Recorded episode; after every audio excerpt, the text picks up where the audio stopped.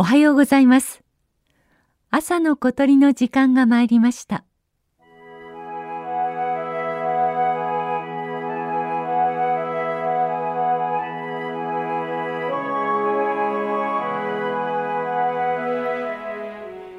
山形県と宮城県にまたがる蔵王連峰。刈田岳周辺を歩くと足元にはピンクの小さな花をつけた小草が風に揺れその風に乗って瓶髄のさえずりが聞こえてきました。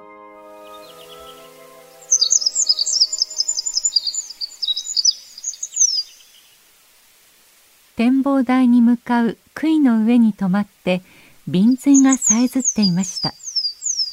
瓶髄は赤霊に近い仲間でスズメと同じくらいの大きさの鳥です。細いくちばしをしていてスマートな体型です。顔には白い眉のような模様。頭から背中は緑がかった褐色。胸には白地に黒い斑点が縦に並んでいます。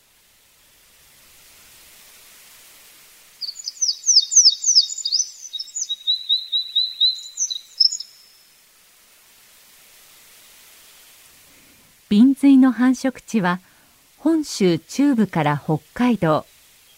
最近四国や九州でも繁殖したという記録があります。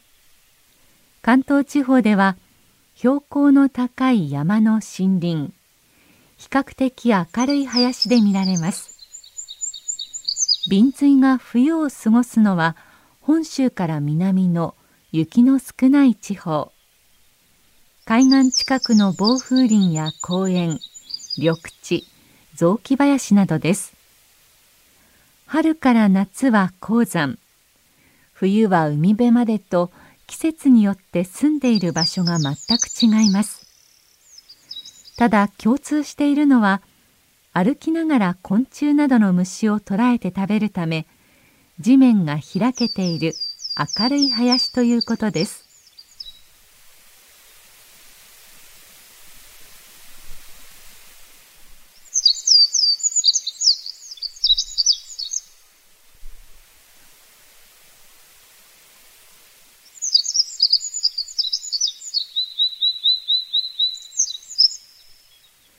瓶髄とは鳥の名前としては変わっています。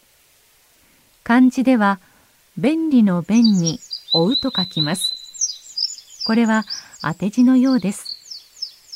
さえずりの中にビンビンとついついと聞こえる節があるため名前の由来になったという説があります。瓶髄という名前が初めて登場するのは江戸時代の貝取り指南の本です。鳴き声を楽しむための飼い方が紹介されています。いろいろな鳴き声の中に、ビンビン、ついついという節が聞こえるでしょうか。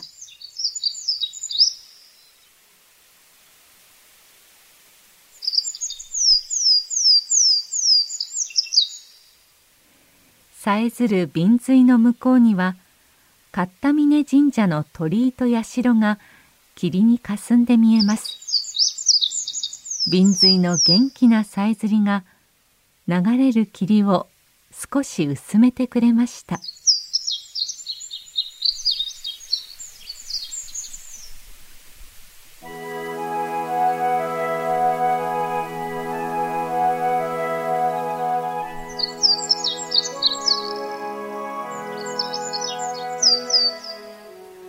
朝の小鳥。今朝は蔵王の瓶髄をお送りしました。収録構成は松田道夫さんでした。